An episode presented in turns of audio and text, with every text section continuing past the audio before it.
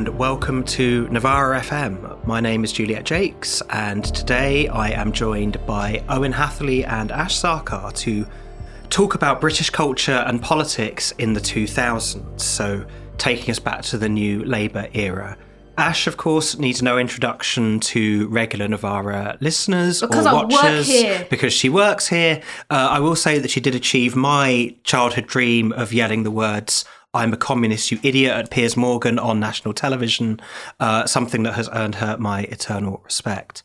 Owen Hatherley, I'm sure, is also familiar to many of our listeners. He is a commissioning editor at Jacobin magazine and has published 15 books, incredibly prolific. So, Owen and Ash, welcome to the show. Hello. Thanks for having me. So, I'm going to introduce the topic through an article that was published in Tribune magazine in 2020. Uh, and this caught my eye not just because it's a really good distillation of the relationship between politics and media in the 2000s, which is, of course, a decade in which the new Labour government were in power from beginning pretty much to end, but because it was written by Jason Okundaye, who I think in the year 2000 may not have started primary school yet. Um, and I found it really fascinating that someone who wasn't really there at the time could get such a good grasp on the nature of British like pop culture, quite a lot of things that seem quite ephemeral now. Um, he opens up by talking about the last Queen's speech before the 2001 general election, when Tony Blair scolded the uh, cap wearing, 14 pint a day drinking leader of the opposition, William Hague, uh, by telling him that you are the weakest link, goodbye, uh, which was a cringeworthy reference to the BBC uh, quiz show, The Weakest Link, which had started in August 2000. Uh, apparently, also a reference to William Hague's tendency to summarise his policies in six words uh, or less. The Weakest Link, for those who don't remember, uh, was a quiz show hosted by Anne Robinson, who's already a household name on the BBC for hosting consumer programmes and um, I think points of view as well. But basically, the main selling point of the show was the fact that it had structured into it a kind of anti solidarity, a, um, a structure in which contestants were invited to screw each other over. But the main part of its appeal, really, was the way that Anne Robinson talked to her guests. I remember watching this at university, just stoned out of my gourd, and uh, being, you know, quite freaked out by how unpleasant the show was and how unpleasant she was to her guests. But clips have gone around more recently, going back to the program. Uh, for example, where uh, Anne Robinson has a contestant who's a single mother to three boys. Um, so she notes this and then asks, How many ASBOs, antisocial behaviour orders? How many of your three boys have got tags on their ankles? Are you on benefit? And you didn't go gay, did you? After forcing the contestant to reveal the details of her broken down marriages. And Jason says that, you know, this degradation and intrusive reproach of this woman of a demonstrably lower social class uh, wasn't apropos of nothing. And he says this was typical of the sort of benefits bashing of the new Labour years under Tony Blair. So I'll carry on sort of dipping back into that article as we as we carry on speaking. Um, I think it's important to note this is summer 2000, so it's before September the 11th, 2001, and the War on Terror, which I think heralds quite a big political and cultural shift. But it's a shift that was already starting to happen. So, Owen, you are my age, so you will remember turning 18 at the uh, end of the last millennium and um, and experiencing a lot of this culture kind of firsthand as a as an as an adult. Uh, Ash, you were um, significantly younger than us, I think, eight or nine at this time. Yeah, so I was eight years old when, at the turn of the millennium. Maybe Owen, I'll just sort of turn to you first. Um, what are your sort of memories of the cultural climate of this time and how it related to the political weather in Britain? Um, main feeling was one of just immense disappointment. Really, I think that was the, the, the main thing I remember from that time. That you know, there's sort of years of the year 2000 is going to be, you know, sort of exciting and futuristic, and you know, there's going to be amazing culture and amazing buildings and amazing films, and you get there, and you know, what you get is is is Coldplay, and you know, obviously there were exceptions to that, and you know there were a lot of amazing R and B records at the time and so forth. And but by and large, it was a real, you know, there was a, a this enormous feeling of sort of cultural disappointment, and and the, the kind of politics of that, I suppose, was one of being told constantly, "This is as good as it's going to get." This is as good. You know, there's a Labour government. You know, we're not actively, you know, kind of kicking people in the head. You know, that, that sort of ostentatious cruelty of the Thatcher years seemed to have gone, although, as we'll discuss, obviously, it, it, it returns in a weird way. You know, a lot of the kind of the, the sort of ostentatious bigotry was sort of gone. There was a lot of money sloshing into public services, although it was going into, you know, kind of PFI hospitals and schools that fell down and, and cladding on tower blocks and, you know, that was flammable. But, you know, it was it was happening. And so there was this kind of sense that, you know, if you're complaining there's something a bit wrong with you, if you weren't doing particularly well in that time, you know, if you weren't um, working at a think tank or Chris Martin or, you know, working for Endemol or what have you, it was very, very difficult to believe in this thing, but you were treated a little bit as if you were a loon if you were discontented. It wasn't all Coldplay though. I mean, the early 2000s is when you get, I think, the most exciting genre of music that the UK has ever produced, which is, of course, grime. And what's so different about grime from UK garage is that UK garage was always sort of slyly American. There was always the sort of like little hint of an American accent to it. And there was also a lot of cross pollination between garage producers and American R&B producers like Darkchild, for instance. Whereas grime comes along, the sort of center of gravity in London shifts from South London to East London, and it sounds completely, completely different. And I know we're going to talk about things like ASBOs and the criminalization of youth a lot.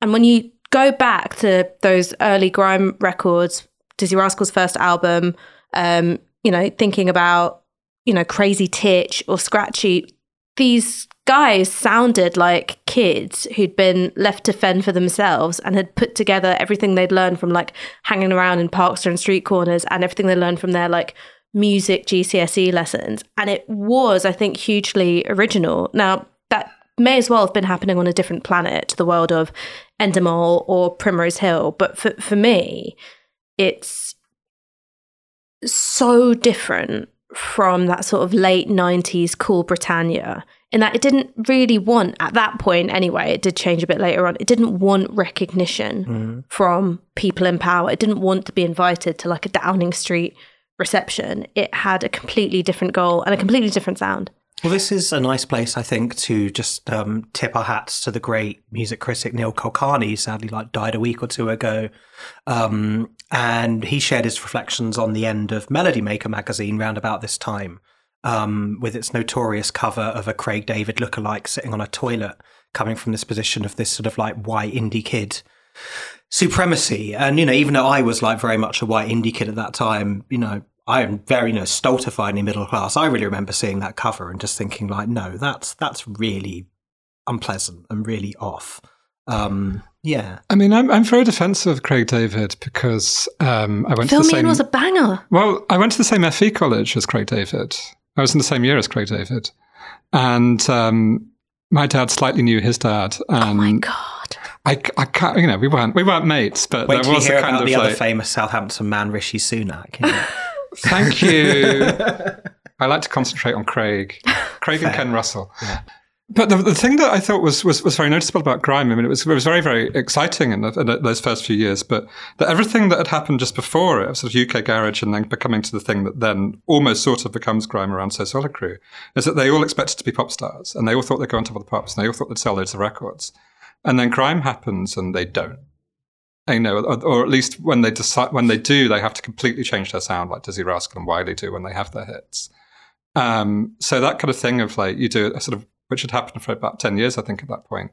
That a sort of weird underground thing happens, and then suddenly it ends up, you know, on the TV and on the radio all the time. Didn't happen in the same way. It was kind of kept underground in a way that I think was, you know, rooted a little bit and kind of like, oh, this is spoiling the party.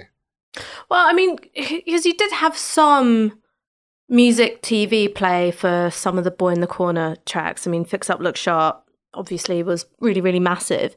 But for that, you know, first Wiley uh, album where you're hearing stuff like Ice Rink, you're not seeing that on music TV. Like a bit later, you get a bit of Channel U and stuff mm. like that, mm. but it's not. It's really about pirate radio. So you know you're, you're, thinking about deja vu as being like the kind of archetypical um, pirate radio station where the most like legendary clashes for instance um, that's you know all taking place like at the top of a, a, of a tower block. And i think it does really fit into the political themes of the time because this was exactly the class of people and the kind of people who were accused of holding back the sort of middle class blairite revolution with their you know criminal deviance and their lack of of willingness to integrate to a set of social norms their lack of desire to get on as it were and their sort of pride in being where they were from which was working class east london i think you know that's an interesting place to to loop back to you know a sort of mainstream culture that is still like pretty white dominated and certainly a lot of its cultural gatekeepers are um tying back to what you were just sort of saying, Owen. Um, and and yeah, you know this this sort of trenchant hatefulness in television in particular, and it's it's it's sort of not something that's necessarily led by the technology. Um, you know, this is very much a time when five channel television is still pretty hegemonic, but you could identify a voyeurism an unpleasantness and anti solidarity that runs through uh, some of the programs that Jason mentions in his piece. So, like The X Factor, Big Brother, Super Nanny, Wife Swap, The Jeremy Kyle Show, uh, something called Fat Families, which is the only one that I don't remember. Um, and there's something about Miriam, which was a um, a game show on Sky TV where six straight men were invited to woo a woman called Miriam, who was like later revealed to the quote unquote winner um, as a um, transsexual woman who had not had lower surgery. Um, so, you know, I think through all of those programs, you can identify a level of cruelty. Um, and I found it interesting that going back to a Charlie Brooker article on the Jeremy Kyle show from uh, October 2005, um, he describes Kyle's show, which had replaced uh, Trisha's uh, talk show on ITV. And Brooker writes, uh, and I'm very struck by the cruelty of Brooker's own writing here. He writes that the key word in the official description of the Jeremy Kyle show is confrontational, because Jeremy's USP is that he's unafraid to hurl abuse at his hapless idiot guests. So when some greasy, by-toothed, boss-eyed scumball is guffawing about how many times he shoved it up his girlfriend's mother, Kyle shouts something like, You amoeba of a man. The audience applaud, the chav is humbled, and Jeremy seems secretly pleased. So, you know, you can kind of argue that, you know, Brooker is using that kind of language to capture the kind of sneering class hatred that runs through the show. But it's pretty ambiguous as to whether or not he shares the kind of sentiment or, you know, shares the kind of contempt for the people that are appearing on the show as well as for the, you know, um, structure of the enterprise itself. And I was just sort of quite struck by how, you know, something, you know, someone like Charlie Brooker who, you know, at that point, pretty adjacent to some sort of counterculture, you know, was working with Chris Morris on Channel 4's Nathan Barley at the time, which of course is a pretty savage satire of the sort of stupidity and vapidity of um, Shoreditch media culture. I just found that quite striking to to revisit that and and finding that the piece the piece itself reads much worse than I remembered it. Well, I think there's you know the the the, the roots of a lot of this very very kind of cruel and nasty culture and a lot of the sort of countercultural things you mentioned. You know, the things like Brass Eye, where you you know you take a kind of public figure and you make them say something incredibly stupid there's quite a short pipeline from that to, you know, you take a member of the public and you make them say something incredibly stupid. But I think a lot of this culture, um, I think it, one of the more interesting things about it is more about what it enables to happen. And, you know, particularly in the sense that I think it laid a lot of the ground for austerity and why austerity mm. was accepted. And I think there's a, there's that line from, I think it's from Walter Benjamin of like, every epoch dreams the one to follow. Mm. And, you know, the culture of the 2000s is full of like, you know, kicking poor people on, you know, and, and a kind of metaphorical sense. And I think that then a couple of years later sort of shades quite easily into the actual kicking that's been happening for the last 14 years. One of the things which was really striking about the language used by Labour politicians at the time is that they had nothing but disdain for people who they were always accused of being too soft on. So a Blair minister uh, said, I think, in the presence of Andrew Fisher, who later becomes one of Jeremy Corbyn's uh, policy advisors, you know, I just want these people to learn that there's more to life than the journey from the bedroom to the living room sofa every day. Because that's what they thought of benefits recipients. Mm. And I think that the ideological backdrop to that whole idea was one, a complete and wholesale uh, adoption of Thatcherism. And two, the idea that there's no such thing as a working class anymore, right? You've got a very, very big middle class.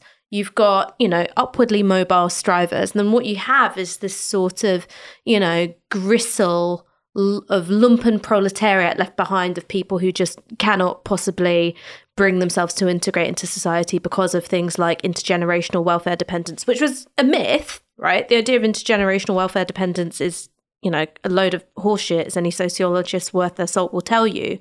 But that was a very sticky idea. And I think that that narrative is the thing that you see seeping into all of these different television shows, whether it's Big Brother or The Weakest Link. Um, and I think making a virtue of that kind of nastiness, because I think that that was seen as how you demonstrated yourself as a discerning person mm. because it wasn't just Anne Robinson. No. There was Trinny and Susannah, yep. whose job it was was to take, you know, middle-aged women into a 360 hall of mirrors and, you know, jab at their love handles and bellies and go, look at how disgusting you are. You had the various, you know, nasty, nasty Nick, nasty Nigel, Simon Cowell, Gordon Ramsay, you know, their jobs and the reason why they were sort of, I mean, less so Nasty Nick was a Big Brother contestant, but Nasty Nigel certainly. Their job. Who was Nasty Nigel? Remind me. I think he was a pop idol judge. Right. Okay. um. So he was sort of Simon Cowell before Simon Cowell.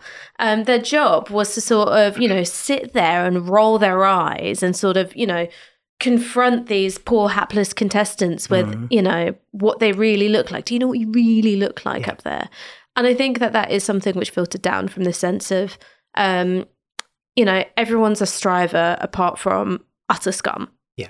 Those are the two categories. I mean, Ash and I could probably talk about this for hours, but I won't do this to Owen because he gets enough enough of it uh, elsewhere. Um, but I really remember how venal, and unpleasant like football and footballers were at this mm. point. Um, you know, Joey Barton being a very prominent figure, for example, but we won't go too much into that. Instead, I will bring up um, another slightly forgotten, unpleasant game show because the host is interesting, and that was uh, Shafted with Robert Kilroy Silk, um, which go was do the do do the do the line. The line shafted. that's the only thing I remember is that you know you were really encouraged, you know, even more than the weakest link to kind of like screw over. Um, it was a bit like traitors without any of the warmth. Yeah, or wit, or you know anything. But you know, Kilroy Silk was obviously a um, a TV chat show host. Was involved with the UK Independence Party, ex Labour MP, ex Labour MP.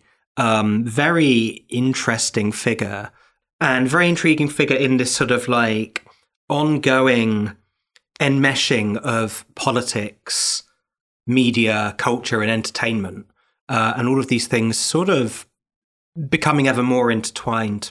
It's sort of Nigel Farage John the Baptist, I think. Yeah. Uh, I mean, I really remember at this time, about 2004, around the European elections, uh, a UKIP party political broadcast, which featured, you know, a sort of Gary Bushell style kind of man of the people yelling about how the EU has two parliaments in Strasbourg and Brussels and how much it cost the British taxpayer to move furniture between the two of them.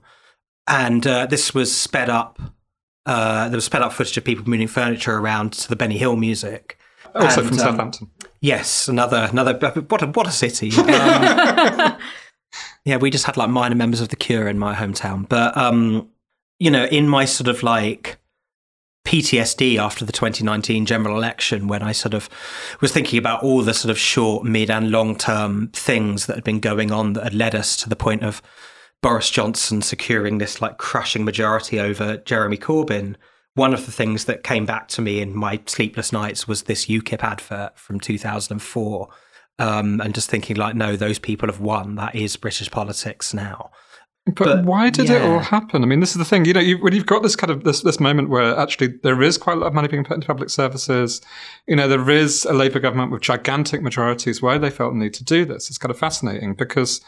Um, you know, this is also the era in which the Daily Mail becomes, I think, for the first time since, you know, Hurrah for the Black Shirts, becomes the best-selling paper in the country. Yeah. Um, you know, overtakes the Sun, overtakes the Mirror, and, and, you know, it becomes absolutely dominant at that point. And that's quite odd. You know, you'd think at that point that everyone, you know, would be kind of it's something like the Mirror, you know, a kind of like broadly Labour supporting but crap paper would be the, the, the popular thing because we were in a Labour but crap era. But instead, there's all of this, this, this kind of, you know, what, why is it there? Why is there this need to, throughout that culture and things like Benefit Street and so forth, to kind of, you know, find the people at the bottom and, and hit them over the head? Like, Well, because one, the authoritarianism of Thatcher doesn't get dislodged either.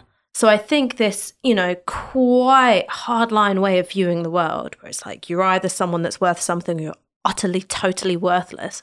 Tony Blair doesn't dislodge that at all. So you're not looking at a more cuddly era by any stretch of the imagination. And in fact, to sort of cement himself as a modernizing, this ain't your granddad's Labour figure, in 1997, one of the first things they do is they go all in on single moms and making life harder for single moms. well. I remember it really well because my mom was a single mom Yeah, at that too. time. Um, and, you know, she felt hugely relieved by the end of what at that point was, what, 18 years of Tory rule? But I think there was something in her which felt quite wounded by that. I think the second thing is, you know, well, why wasn't it a time of, of great change or, or, or that increase in public spending resulting in a kinder society? You have to look at where the money went as well. Being born and raised in London, I was a huge beneficiary of a lot of that new Labour money, particularly in education. One of the success stories of the 2000s was that in the UK's big cities, especially London, the racial attainment gap at primary school and secondary school level really, really closed. And that's because they just chucked money at those schools. You didn't get as much money going to, you know, deindustrialized towns mm. and whatnot. The jobs didn't come back to those places. What there was was a sort of engine of regional inequality running, which meant, okay, if you want to have some kind of chance at social mobility, you have to leave your town.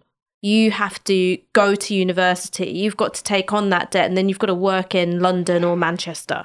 Really. Yeah, I mean, I was really struck a couple of years ago. I went on one of my like ridiculous football tours, and I went to three towns and cities in the northeast.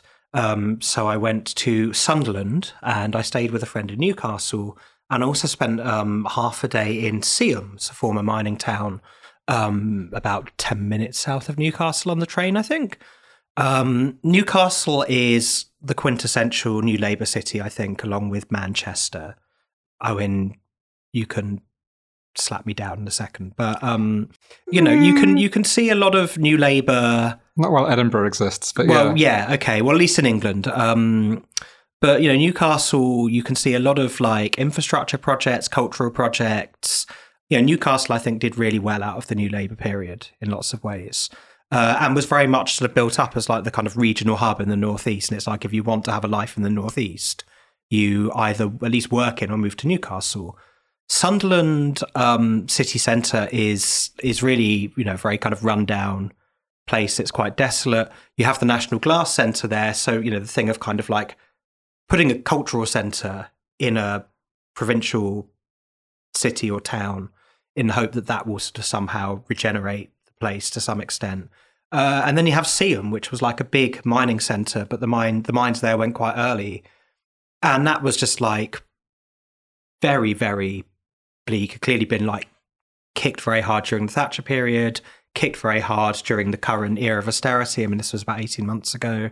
Uh, and nothing really much was done for it during the New Labour era because the attitude was like, well, you can just go to Newcastle.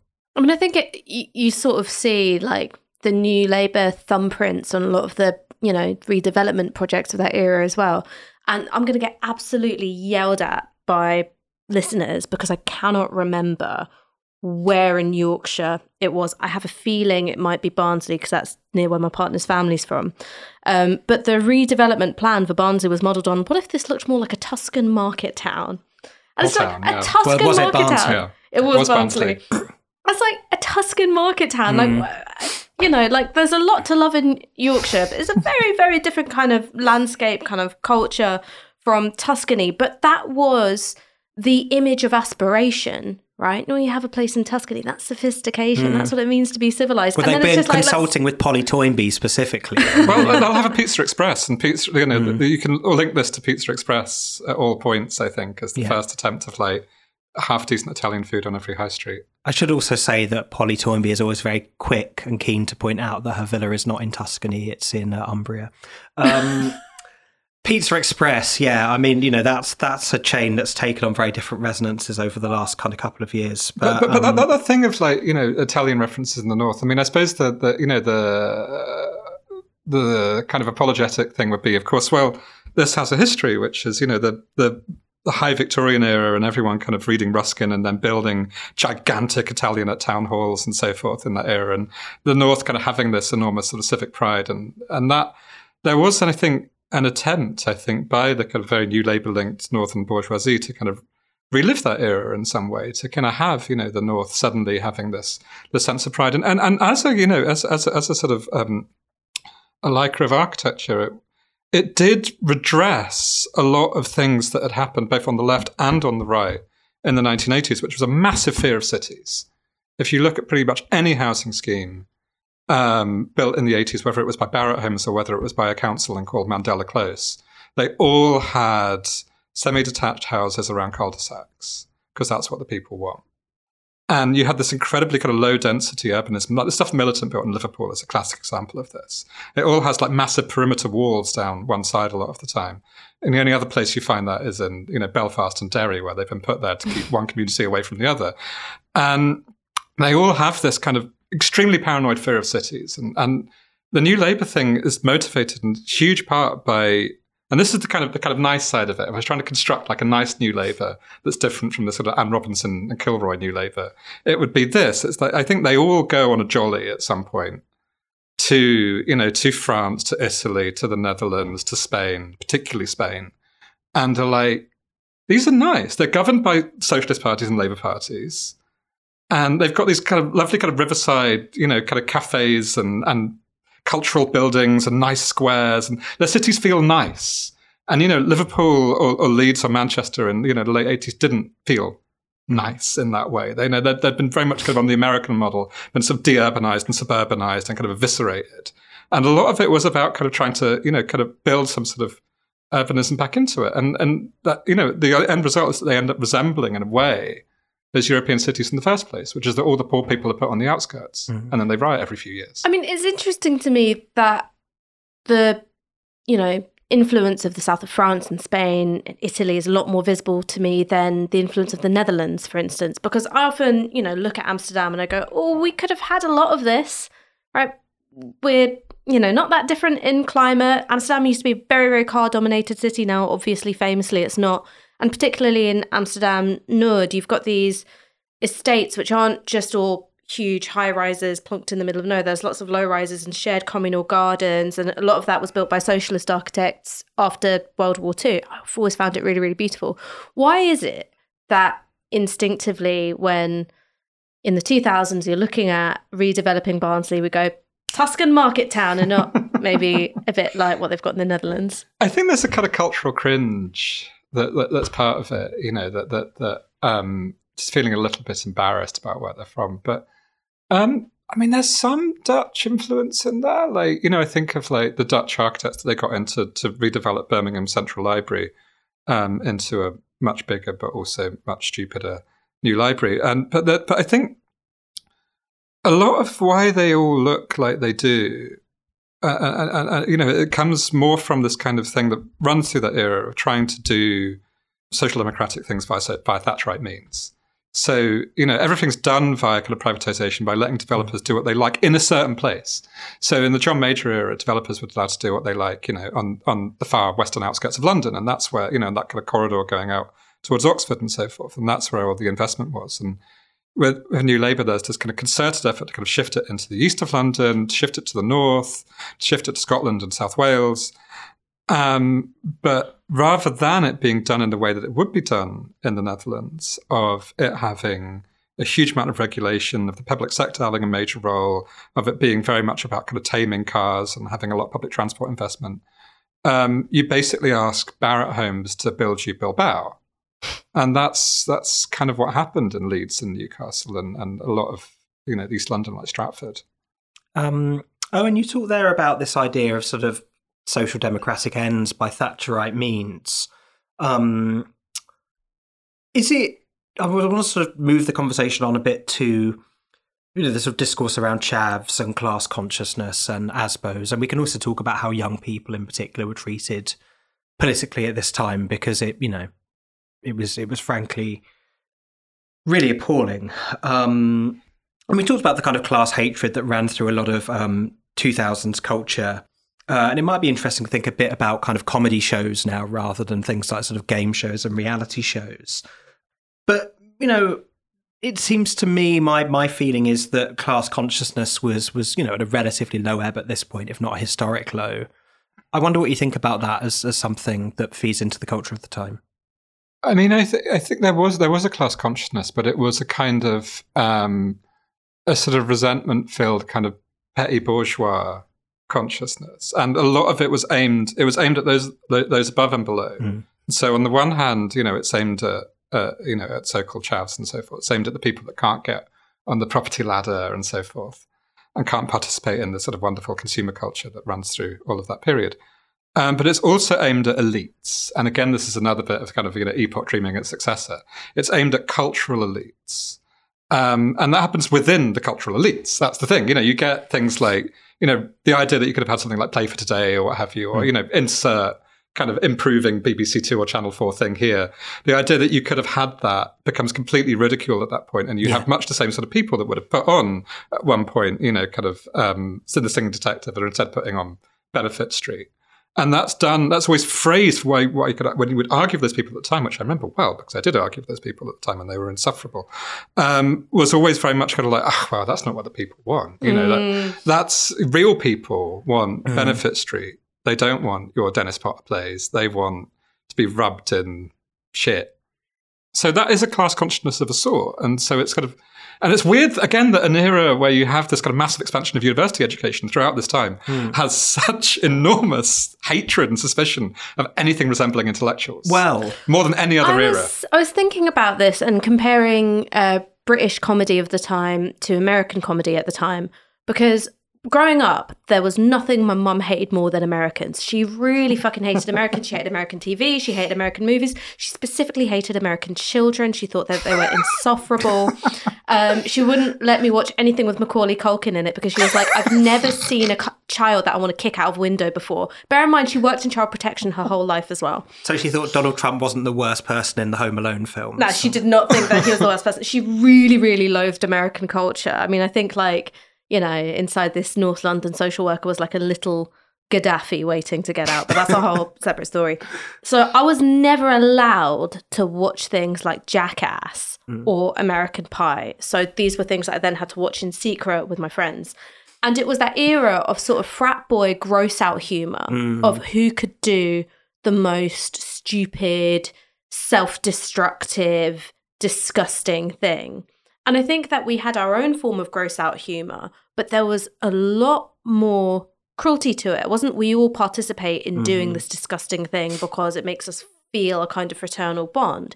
It was very much about jabbing the finger at someone else who is disgusting.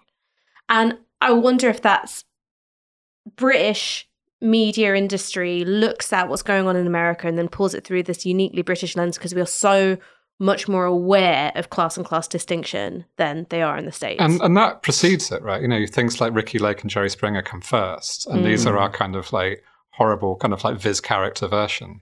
No, exactly, exactly. And I, I, I sort of, in its own way, Jackass and American Pie was an expression of elite American culture, right? It's about those lovely suburbs producing men who go and join fraternities and then like commit horrible acts of sexual degradation in the name of getting a really good legal career later down the line. I mean that's that's the story of the American class structure, but for us it was sort of about animating distinction between those who are capable of discernment, capable of being part of this, you know, modern forward thinking world, and those who are just, you know, that kind of weird sludge that you get between pavement and gutter. And yeah, and I want to talk about the kind of decline of the idea of cultural democracy at this time. Mean, we've we've touched on it already. Um, but you know, something I, when I was still on Twitter, would do quite a lot would just go through the BBC or Channel Four or even ITV listings from a certain point uh, in the post-war period and just pick out some highlights of what was being broadcast. Um, and this is just taken from an article I wrote on um, uh, Adam Curtis's film "Can't Get You Out of My Head." Um, but I wrote that just like in the first week of June 1992, which was when Curtis's first series, Pandora's Box, was first broadcast. Uh, there was an open space strand where the public could make programs of their own, and there was a really interesting and incredibly popular exhibition at London's Raven Row Gallery recently of all the open door programs. Well, not all, but huge selection of the open door programs from the 1970s, where people could make programs about a subject of their choosing and um, be given the means to do so. So there was that open space strand. There were, you know, documentaries on the failure of the Green Revolution in India, about the nature of post-communist Czechoslovakia, and the assassination of Reinhard Heydrich during the Second World War. Um, the author Toni Morrison appeared on The Late Show. Uh, there was a set of films on culture and identity from a black perspective, showcases for new filmmakers, documentary on the troubles in Northern it makes Ireland. Makes me sick to see how far um, we've done foul. And daily Open University content. And the Open University content is interesting because that kind of disappears round about the time of the Blair government opening up access to university, but you know, saddling you with with debt to do it and taking away um, student grants. Um, and you know, this is a period it feels where like knowledge itself becomes far more gate kept. You know, remembering that time being, you know, uh, in the sort of small clique of university educated people with blogs that I was in in the mid 2000s. So, speaking just as, you know, I'm not sure how much this is true in a wider sense, but one thing I, I, I very much remember about that time is there was a certain amount of voting with your feet going on. I didn't have a TV with a TV license, like, a, you know, not a TV that you watch DVDs on, but a TV with a TV license on which you watch telly between 2003 and the pandemic. And that's true of a lot of people I know my age. And because it was just this constant slurry you know, it was just absolute garbage. And so there was just no, and you could, on the other hand, you know, um, buy or borrow from a friend a DVD of an actually quite good, usually American show, or you could watch on YouTube all of this culture from the 70s and 80s that we're supposed to have forgotten about. And so we all did that instead.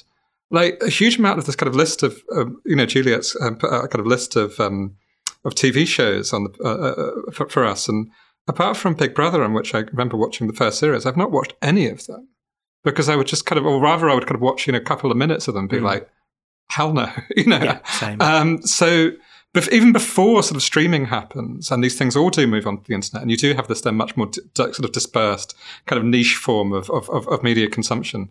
This is already happening. You know, you already have a whole load of people that are just not watching this stuff anymore. Something which I wanted to talk about when I was thinking about, you know, what defines the 2000s for me, I was thinking about that book called Female Chauvinist Pigs, which I th- think got a lot of stuff wrong. Um, what Female Chauvinist Pigs was about was reflecting on what she called raunch culture of the 2000s, which is sort of Girls Gone Wild and Video Vixens and Page Three. And in her analysis of it, she says, well, this is sex positive feminism just lurching straight back into the you know, satisfying of the male gaze, right? You're tricking yourself into thinking it's liberation, whereas actually all you're doing is making yourself sexually available for men. And the thing which she misses in that, and something which perhaps the radical feminists of earlier decades got right, is how much coercion was involved mm. for a lot of that content. I mean, I remember the reality show, which was about the girls of the Playboy Mansion. Now, a lot of them are coming out and saying, well, our access to money was controlled. It was sexually really, really degrading. Sure, I was being held up as a figure of fun and a degree of uh, sexual self ownership, but that was the opposite of my reality.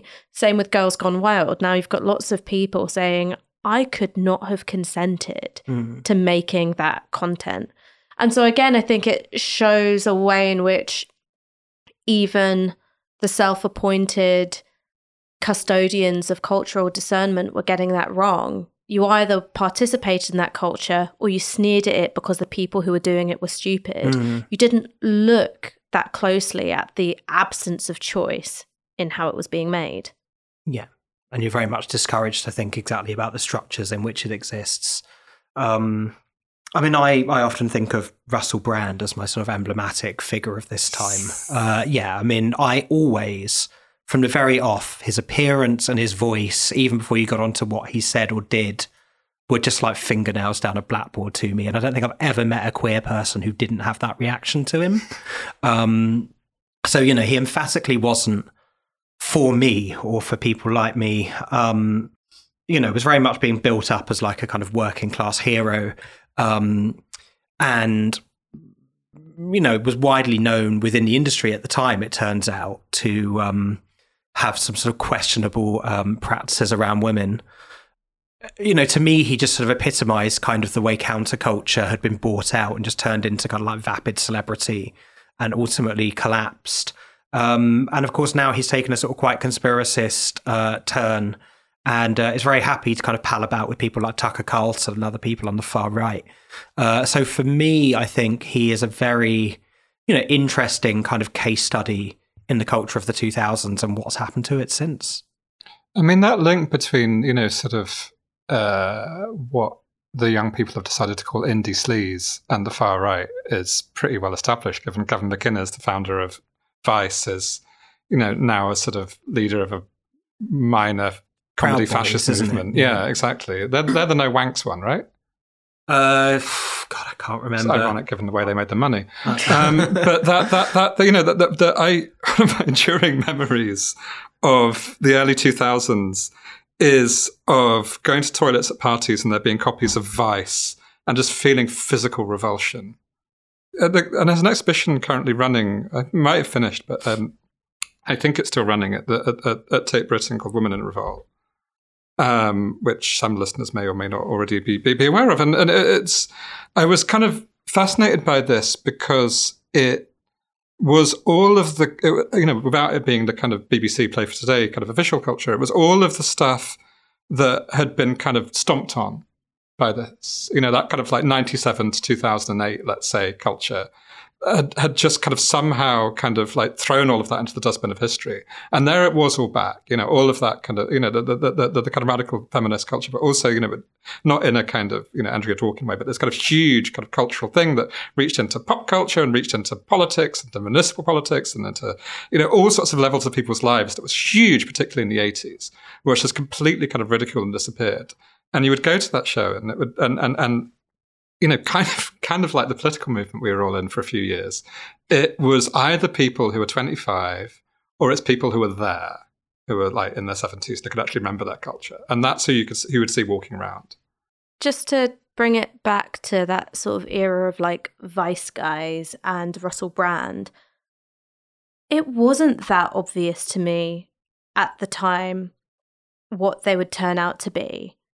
And that's because I remember being a teenager and a lot of the guys I was hanging out with, they were looking for a model of masculinity which was less laddie, less macho, less overbearing. At that time, being called gay was widespread, it was always derogatory. And men like Russell Brand, it felt that they turned it on its head and went, So what? You know, you can call me gay as much as you want, but doesn't matter if I am or if I'm not. Am I gonna lean I'm gonna lean into it. I'm gonna sort of play up to being read as effeminate. And sure, now I'm an adult, I can look back and go, hmm, maybe basing a new form of masculinity around the consumption of cocaine doesn't produce good guys. But at the time, it wasn't obvious to me at all. It felt very different from what else was in the culture and what felt available to me as a teenage girl in terms of what kind of guy I could be interested in. And then I learned the hard way, like a lot of girls my age learned the hard way, that men in skinny jeans can be sex offenders too. That's the pull quote for the episode, I think. Um, yeah. Um, so I want to sort of move the conversation on a bit uh, and talk about the the kind of legacy of this stuff, the long term consequences. You know, there was a realization towards the end of the 2000s of just how cruel uh, and full of class hatred this stuff was. Um, so I'm thinking of um, Owen Jones's book Chavs, of course, Lynsey Hanley's book Estates, uh, even Julie Burchill writing about the Chav discourse and how class contemptuous that was. Um, in 2008, the United Nations ordered New Labour to regulate against the exploitation of children in reality TV, uh, looking at uh, Super Nanny in particular. You know, and at the same time, obviously, you get the financial crash and the coming of austerity and the rise of uh, far right politics through the British National Party and the UK Independence Party and their appearances on BBC Question Time. Uh, so I wonder how much we can talk about maybe not so much the end of this sort of cultural cruelty as just its, you know, turning into big P politics.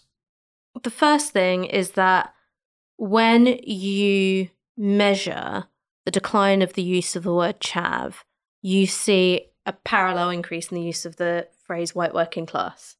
So one anxiety gets mm. turned straight into another, and the same individuals who railed against chavs and called them, you know, subhuman and disgusting and all of that in the pages of the Daily Mail switched right to the white working class have been neglected, they've been looked down upon for too long, they've been spat on, they've had enough of it. Right? I'm I'm almost quoting verbatim from a Melanie Phillips article. So one preoccupation got turned straight into another. In terms of the cruelty of television, I think there has been a real recognition that there's something unacceptable about it. It's not that it's gone away, it's just that we've become a lot less honest about its role in our popular culture. So a lot of that sort of point and gawk and look how disgusting this person is, that takes place on YouTube, mm-hmm. takes place on social media. The tabloid practice of picking someone, whether that was Amy Winehouse or Britney Spears, and making them go mad so that you could film and document their nervous breakdown. We just do that to randoms on the internet, I think. That's, you know, a big part of what Twitter is. So I don't think that the cruelty has gone away. We are just much more inclined to dressing it up as a form of justice mm. on social media the uh, humiliation, the voyeurism, I think that's still there. I mean, maybe to just sort of talk about, you know, we, we talked earlier about the way a lot of this culture of the 2000s really laid the way for the politics of the 2010, the sort of top down imposition of austerity. And I wonder if we should just sort of spend a bit more time um, considering that. You know, it certainly, as we've just talked about, makes makes the sense that maybe mainstream television has become slightly less cruel or in a slightly different way. Mainstream culture has.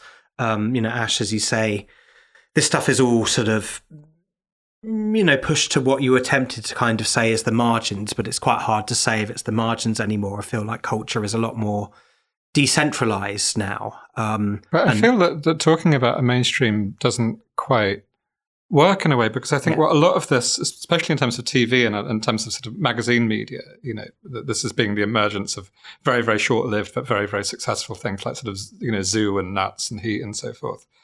Um, is that this is the time in which the mainstream destroys itself? Yeah, you know, the mainstream becomes so kind of like awful and grotesque and kind of unbearable that a lot of people, not everyone by any means, but a lot of people just kind of opt out of it, mm. and they and you know even before the technology is there for them to go online, they you know, they, they disappear off into the internet. So I don't really, you know, the, the, the BBC or Channel 4 might be less disgusting nowadays, but it doesn't really matter because that's not what people are watching or not what people are doing. You know, that that sort of that, that that mainstream culture of sort of you know big TV and big media and so forth just doesn't or it's if it's consumed it's mainly consumed and this causes its own problems mainly consumed by the elderly. Mm. Mm. I mean I think on the austerity point just to put it very bluntly, if you spend well over a decade insisting from every corner of culture that benefits are only for disgusting people, makes it very easy to attack them. Yeah. And suddenly you realize that benefits weren't only for disgusting people, that you relied on the welfare state as well, and now it's gone. It's just that simple. Yeah, absolutely. It's very palpable um, how the you know real um, kind of destruction of um, the ideas of cultural democracy and of culture as something that you know reflects the lives of you know quote unquote ordinary people rather than the sort of very um, upper class dominated culture that we have now. The collapse of kind of ideas of counterculture, of popular intellectualism, um, have really led to just the type of politics and the type of politicians we have now. You know, it's likely that you know sometime within the next twelve months, um, Sir Starmer Casey is going to come prime minister and is very much uh, an inheritor of um, of Blairism and you know several key figures such as uh, Island visitor Peter Mandelson are very much involved with the project. Um, it's very likely that Starmer uh, will become prime minister. And a man who, you know, kind of grew up reading like James Ellroy and listening to Orange Juice, but who pretends that his favourite song is Three Lions by the Lightning Seeds and Skinner and Baddiel, uh, is going to become uh, prime minister. I wonder how much of a return to this type of culture we might expect. I'm sort of skeptical because I think what he's trying to do is be a sort of, you know, sort of stern 1940s patriarch. You know, uh, like I think that that that that that the, the, kind of you know I hated all of the culture of the 2000s, and I, I this isn't in any way sort of I'm um, supposed to be speaking for it, but it, there was a sort of a sort of glee to it. It was full of sort of awful jouissance. It was mm. full of like terrible, terrible enjoyment mm. of other people's misfortune and, and, and horror, and it revelled in, in, in, you know, kind of nastiness and bodily fluids and whatnot. Um, Starmer's not enjoying anything. He's not enjoying kicking people. He's not enjoying, you know, doing something nice. He's not enjoying anything at all. Um, and I think that's more what you're going to get. I don't think you'll see a return of Blairite culture. I don't think it, there's, there's any kind of I, I, don't think there's any call for it. And I don't think his own, as you say, his own interests culturally are not that at all. He has the typical interests of a the sort of person who in the mid 80s joined a niche Trotskyist sect, which he did. You know, he likes obscure indie rock and northern soul. He likes experimental Scottish novels. And he plays in the five-a-side football team. He's you. Bodied. I don't ever think in the history of Novara Media we've recorded a murder before.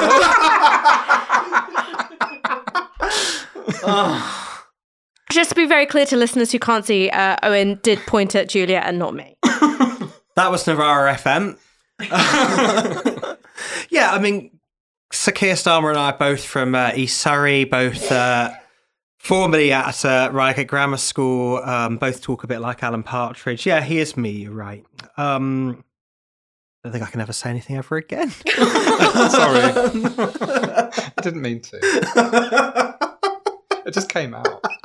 What was that about? Terrible enjoyment and cruelty. Yeah. we are all products of the 2000s. Clearly, I, I mean, I also really think that it's not going to come back because, as you said, culture is a lot more decentralized now. And I think where you see cruelty being meted out, it does have to come dressed up in a form of moral righteousness, which claims a position of victimhood or marginality.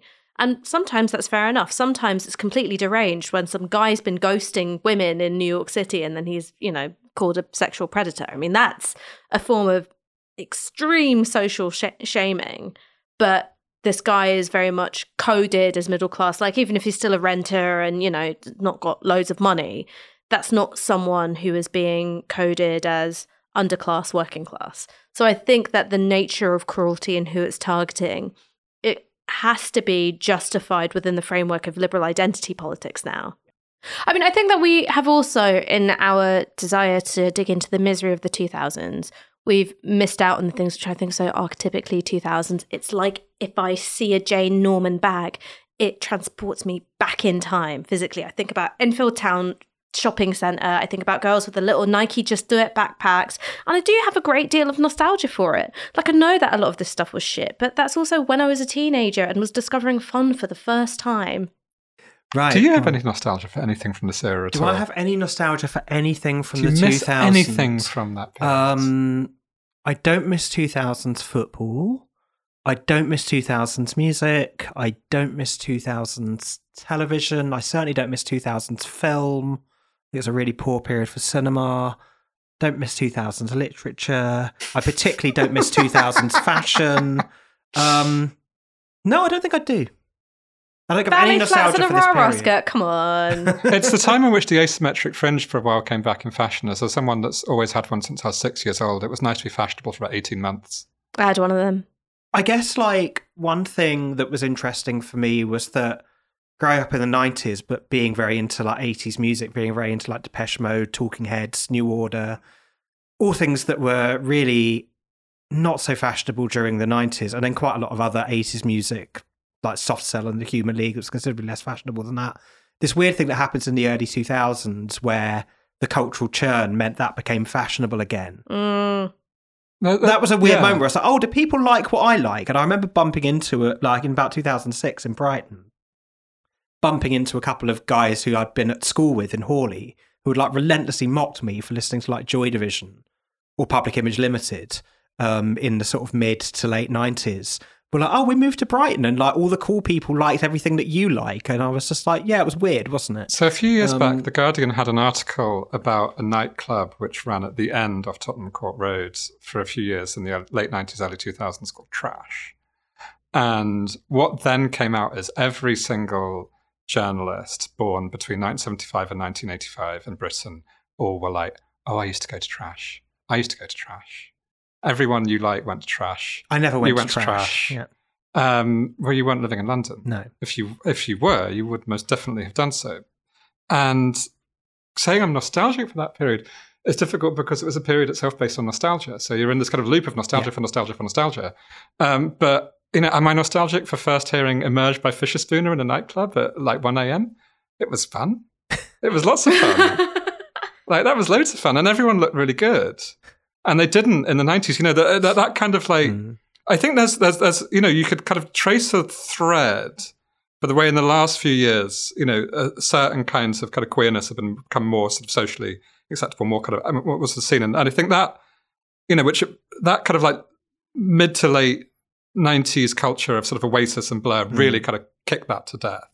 And it's sort of gradual re-emergence. Like one of the pivotal points in it is Emerge by Fischerspooner and Fischerspooner and the hair the queerness, the sort of synthetic music, you know, the kind of um, people sort of dancing around in funny outfits. It sort of came back for a bit then. And I think in a way that was just, you know, a sort of distant echo of people watching Liquid Sky and wishing they Mm. were in New York in 1981.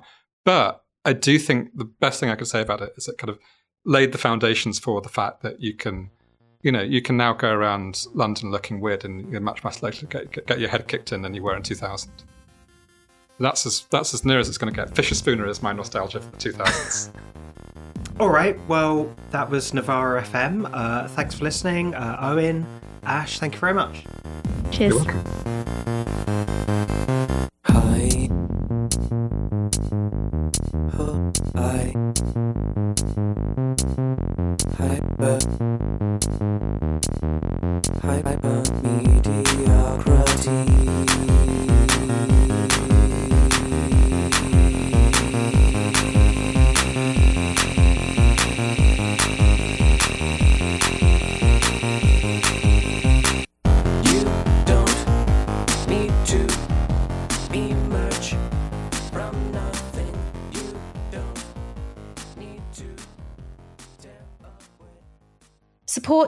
Independent journalism and set up a regular donation to Novara Media from just £1 a month. Head to novara.media forward slash support.